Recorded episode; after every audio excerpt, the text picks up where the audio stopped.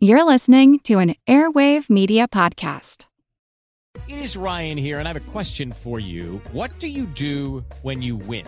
Like, are you a fist pumper? A woohooer, a hand clapper, a high fiver. I kind of like the high five, but if you want to hone in on those winning moves, check out Chumba Casino. At ChumbaCasino.com, choose from hundreds of social casino style games for your chance to redeem serious cash prizes. There are new game releases weekly, plus free daily bonuses. So don't wait. Start having the most fun ever at ChumbaCasino.com. No purchase necessary. VGW Group. Void were prohibited by law. See terms and conditions. 18 plus. As a longtime foreign correspondent, I've worked in lots of places, but nowhere as important to the world as China. I'm Jane Perlez, former Beijing bureau chief for the New York Times. Join me on my new podcast, Face Off US versus China, where I'll take you behind the scenes in the tumultuous US China relationship. Find Face Off wherever you get your podcasts.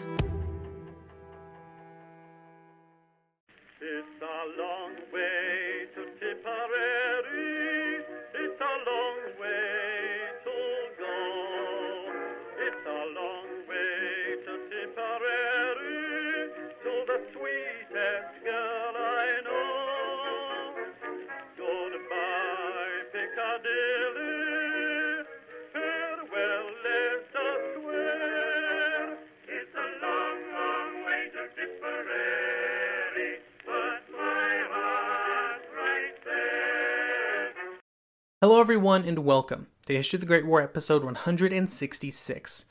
This is our second listener question episode of the year. Once again, this will not finish off the listener question queue or even get through all of the excellent questions that were sent in earlier this year. That means that there will be yet another questions episode later in 2018. So if you have sent in a question, but it's still not in this episode, it's coming. I promise I'm getting there. I just ended up being way too long winded with a lot of these answers, so some stuff got pushed to later. Also, if you haven't sent in a question, please do.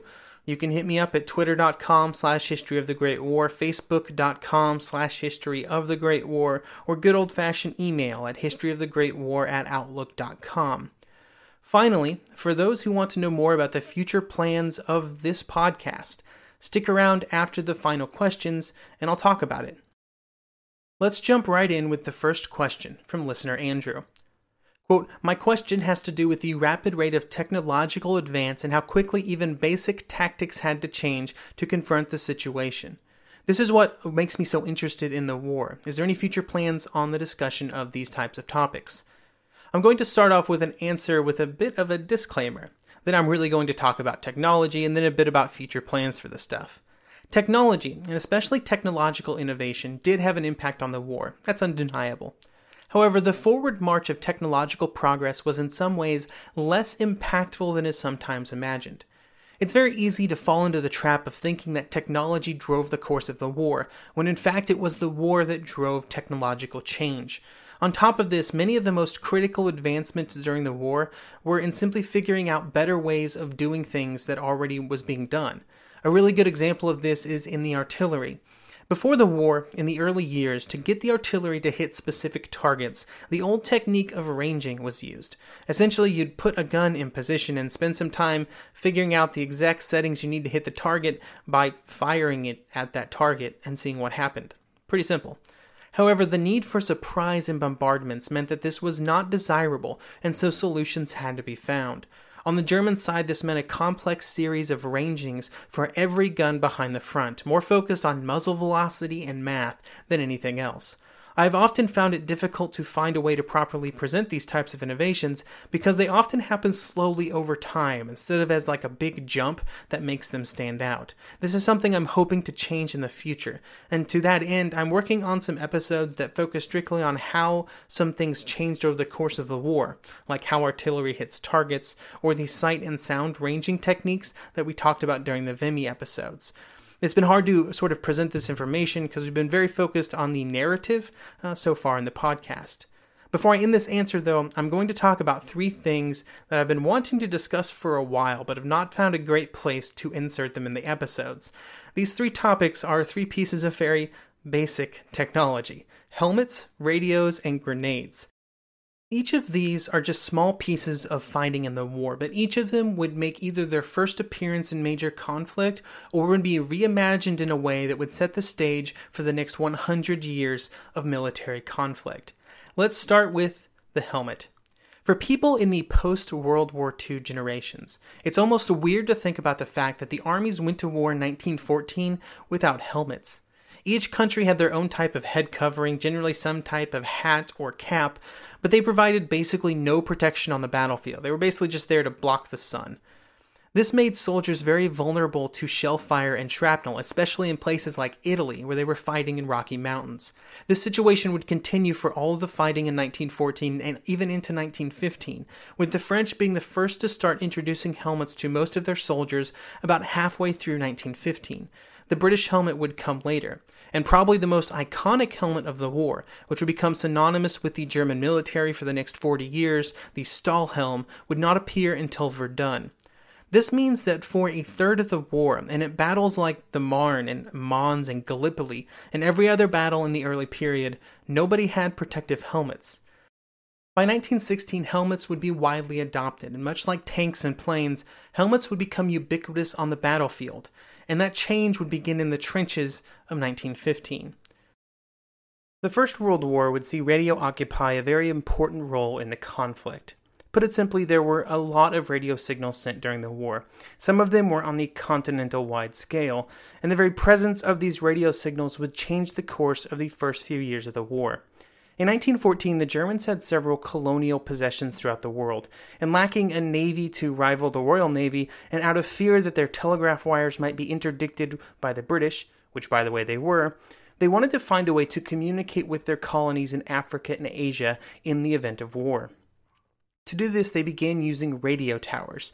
The most important reason for these radio towers was for Germany's commerce raiding strategy, where surface ships all over the world would hopefully be raiding enemy commerce to interrupt supplies coming into Europe.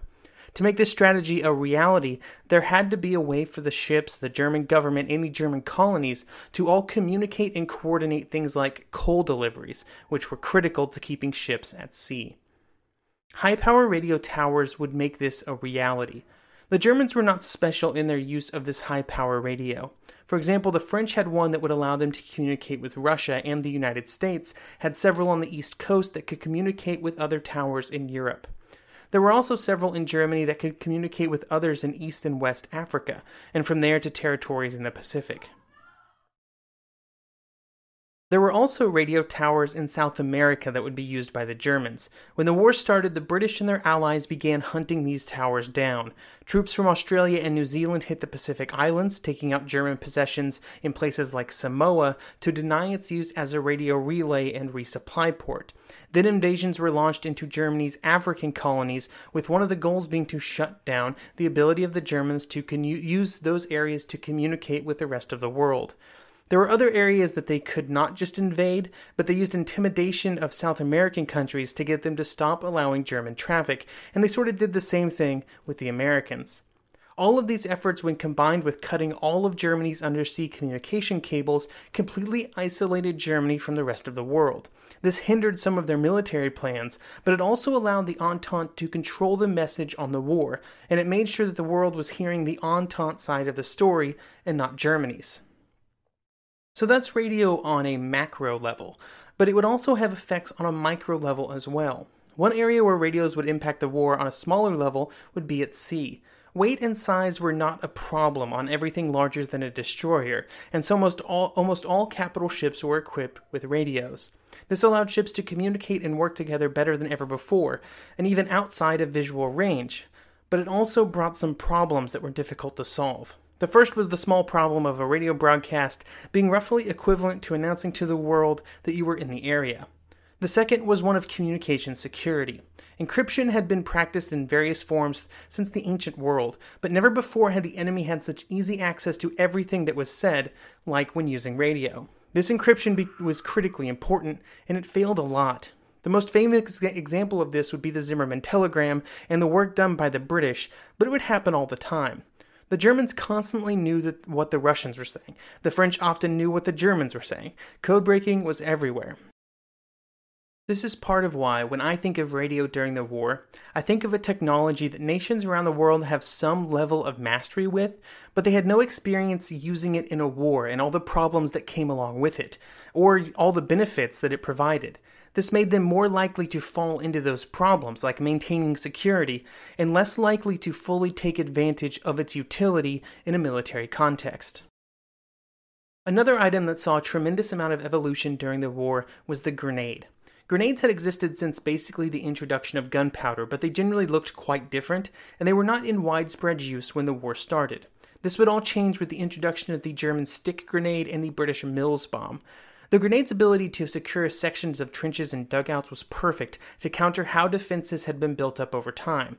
I feel like the German stick grenade is probably the second most recognizable piece of German equipment from the war, or the Second World War as well, probably behind only the distinctive German helmet design.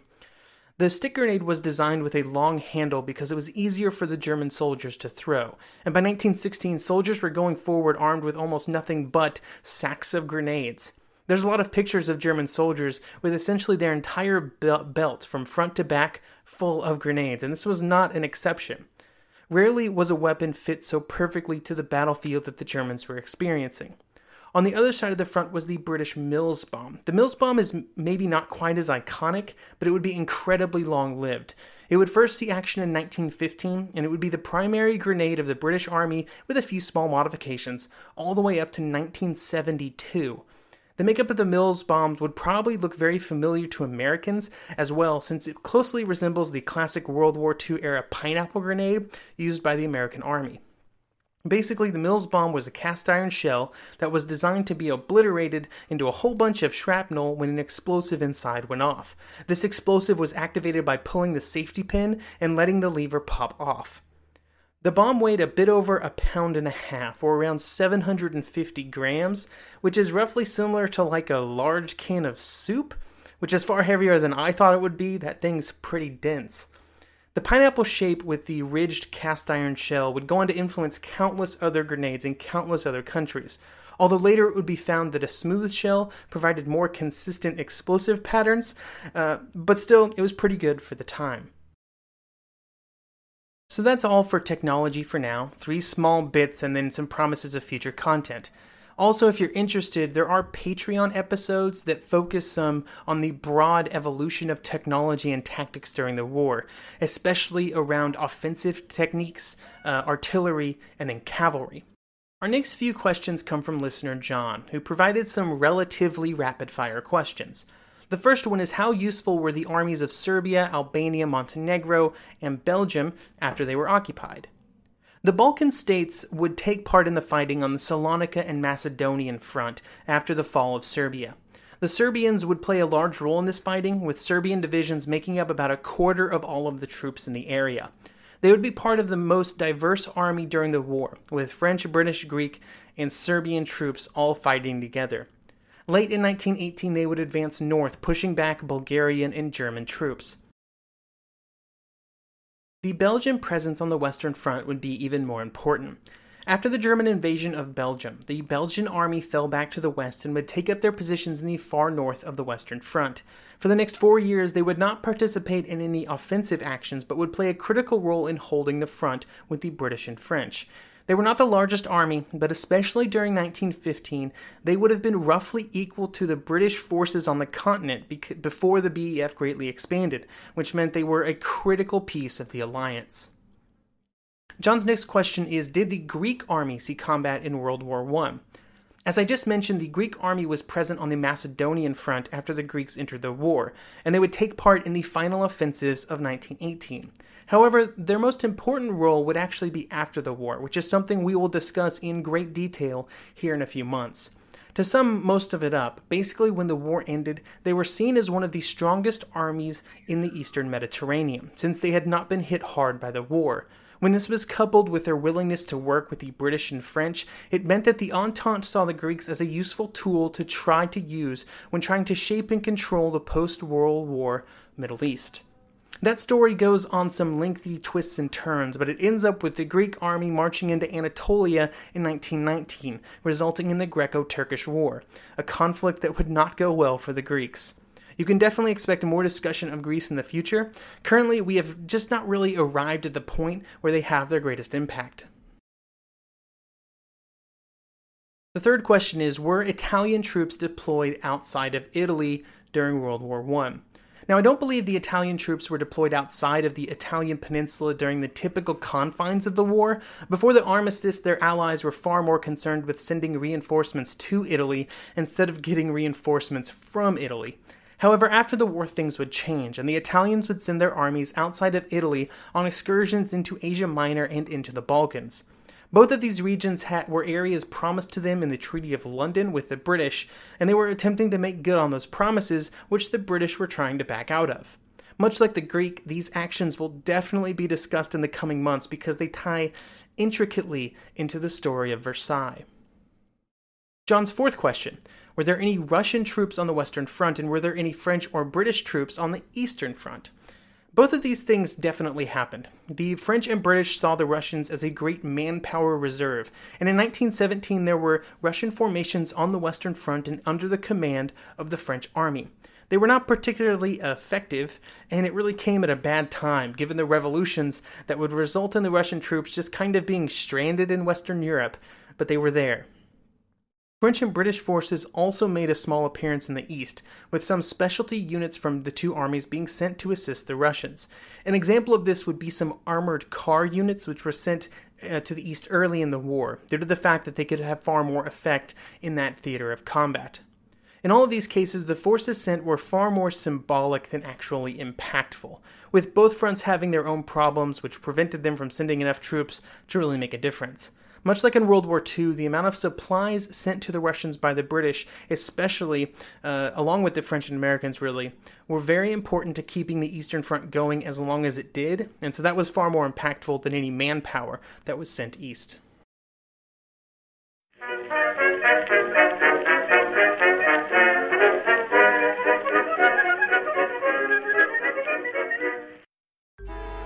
Traffic jams, tailgating, pileups. Ugh, the joys of driving. How could it get worse?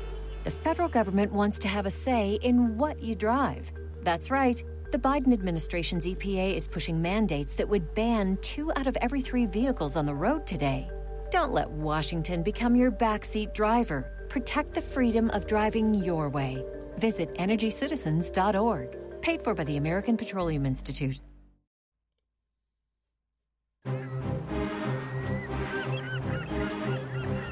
Hello, this is Matt from the Explorers Podcast. I want to invite you to join me on the voyages and journeys of the most famous explorers in the history of the world. At the Explorers Podcast, we plunge into jungles and deserts, across mighty oceans and frigid ice caps, over and to the top of great mountains, and even into outer space. These are the thrilling and captivating stories of Magellan, Shackleton, Lewis and Clark, and so many other famous and not so famous adventurers from throughout history. So come give us a listen. We'd love to have you. Go to explorerspodcast.com or just look us up on your podcast app. That's the Explorers Podcast.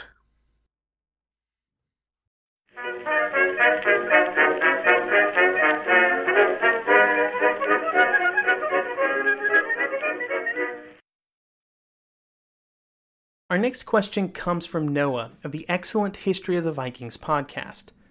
He would ask Conflict on the Eastern Front during the Great War is often not talked about. It's often greatly overshadowed by the horrific trench warfare that occurred on the Western Front. What were the fighting conditions like on the Eastern Front? Was there much trench warfare, or was that a Western Front thing? Was the Russian army underdeveloped? Was their use of machine guns, cavalry, etc. also underdeveloped? The best way to think about the Eastern Front during the war is that it was the Western Front, or what it would look like with much smaller troop densities.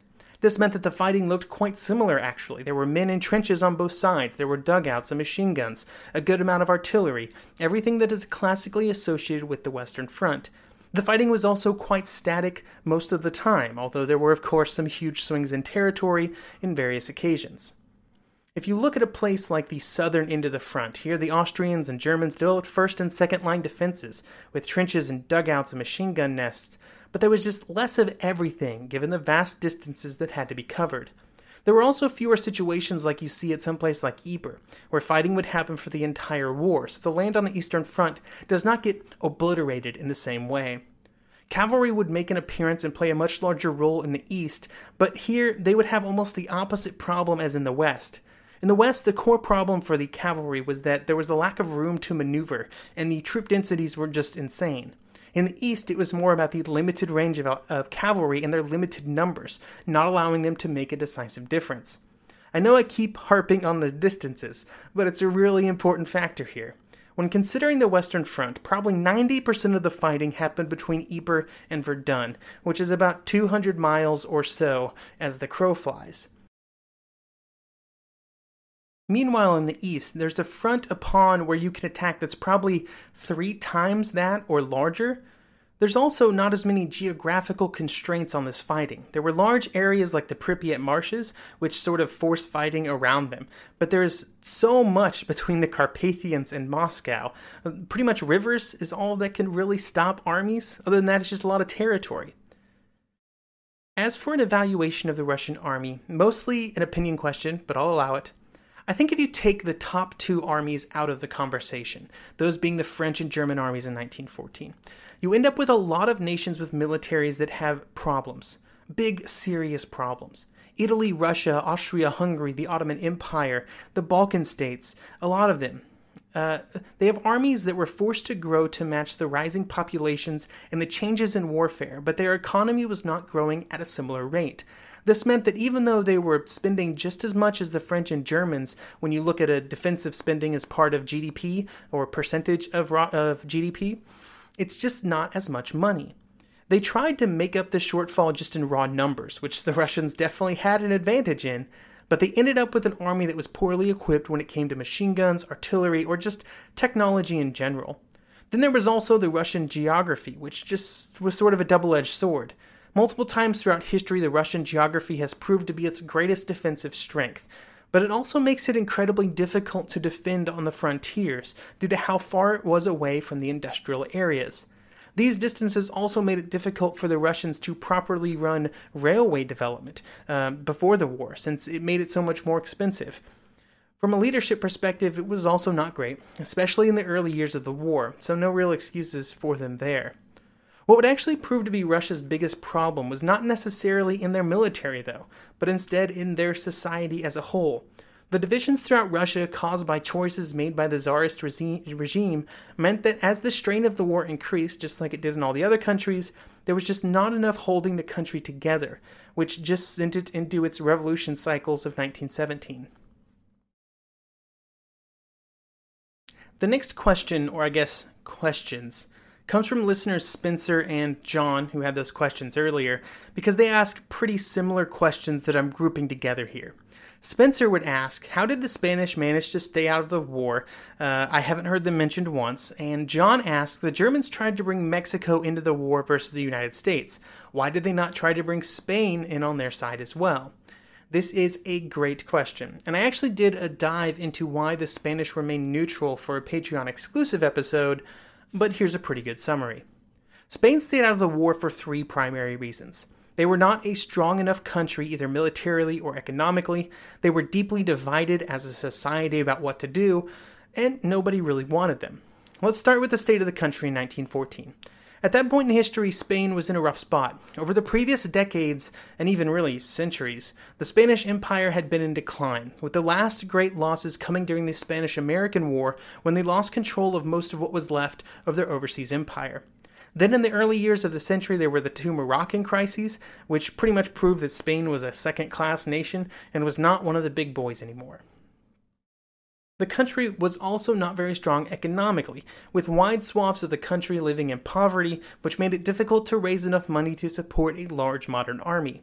The army that it did have was very top heavy, with an officer class which was far too large, but at the same time, one that had a lot of political influence, which meant that they were not about to be downsized, of course not. Because of the amount of money going to this group of leaders, it was difficult to find money to spend in other areas like training and equipment. When the war started, the economic side of the problem actually improved, at least early on.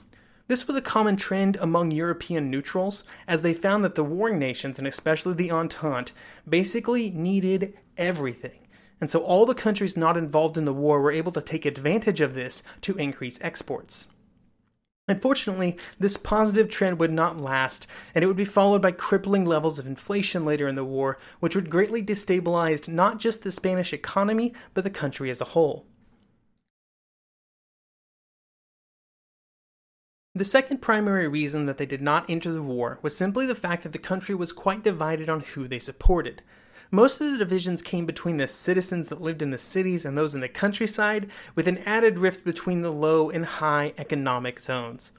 These differences would be exacerbated during the war due to the stress that the whole situation put on the rural members of Spanish society. Before the war, a big release valve for rural citizens, especially those coming into adulthood, was migration outside the country, with a large percentage moving to North America. However, when the war started, most of this immigration was stopped due to the war, mainly due to shipping shortages and the U boat threat. This then resulted in these young people piling into the cities searching for jobs, which resulted in overcrowding.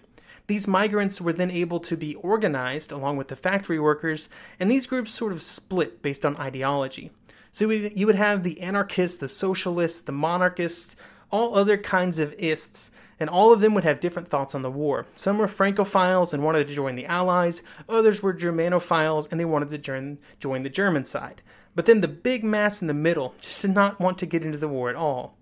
No matter which side they were on, each generally would find newspapers sympathetic to their mindset, with both Germany and France using money to influence specific newspapers so that there was always positive coverage of each country if you read the right paper. The final reason that the Spanish did not join in the war was due to the fact that nobody really wanted them or needed them on their side. The British and French had nothing to gain by bringing in Spain. Their military was too weak, and unlike a country like Romania or Italy, they offered little in terms of geographical positioning. For the Germans, they did not really have anything to offer the Spanish, and so they always took the position of just trying to keep the country out of the war. The closest that the country came to entering the conflict was during the height of unrestricted U boat campaigns in 1917. During that time, several Spanish ships were sent to the bottom and many Spanish citizens were killed. But about as close as they came to the war was a strongly worded letter to the Germans. I think, on the whole, Spain was one of the great victims of the war. They didn't join in the war, they never really came super close.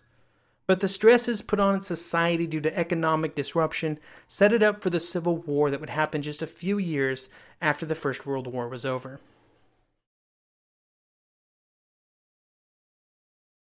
Our final question today comes from listener Chris, who asks How much of the war occurred in the Pacific or Indian Ocean?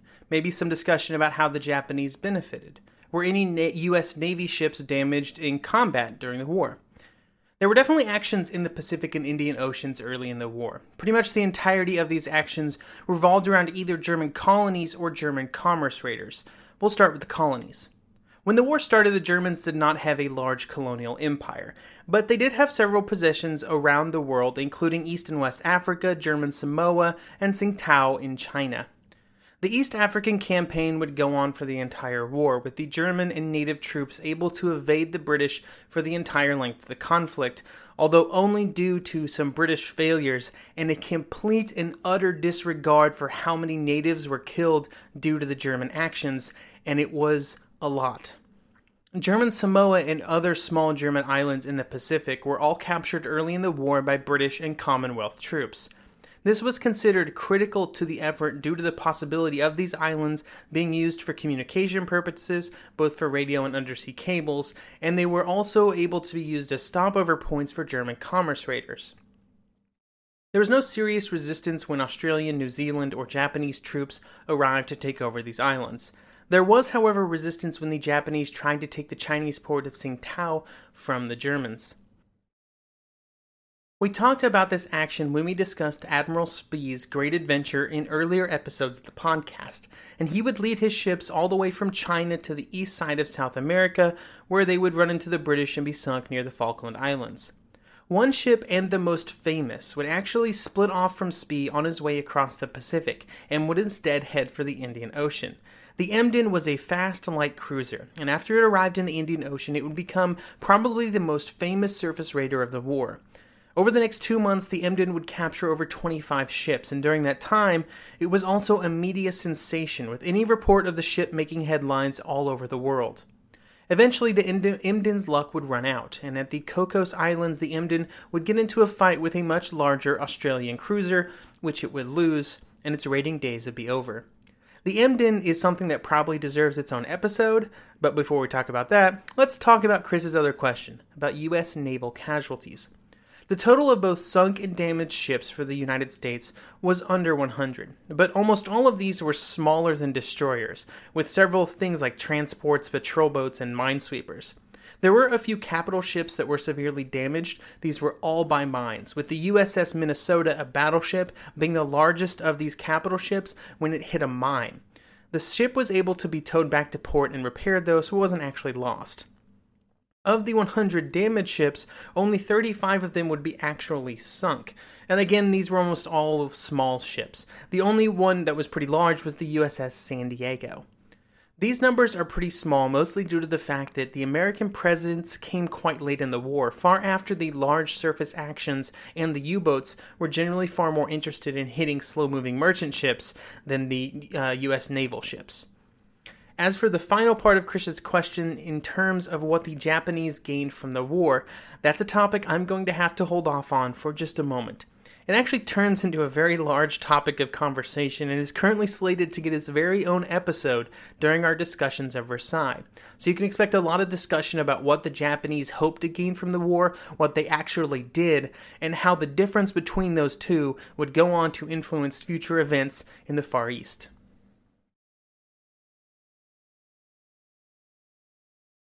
So that's all of the questions for this episode. But since it's pretty close to the fourth anniversary of the show, I thought it'd be a good time to talk about the future. Let me start with what the plan was and what it's been pretty much this whole time.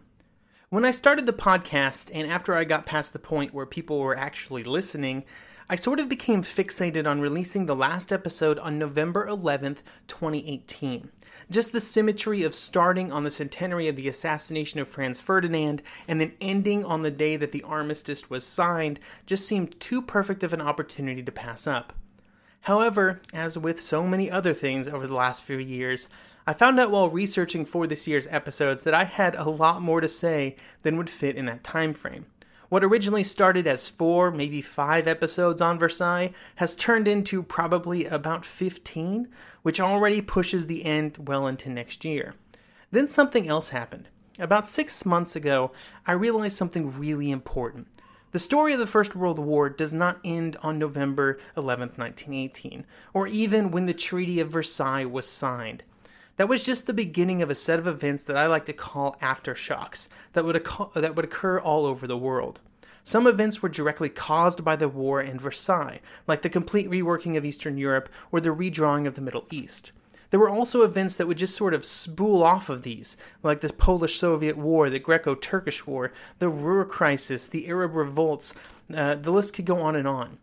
Some of them probably would have occurred without the war, like the Russian Revolution or the Irish Civil War, but all of them were shaped by the world around them. And that world around them, especially in Western Europe, was completely reshaped by four years of conflict.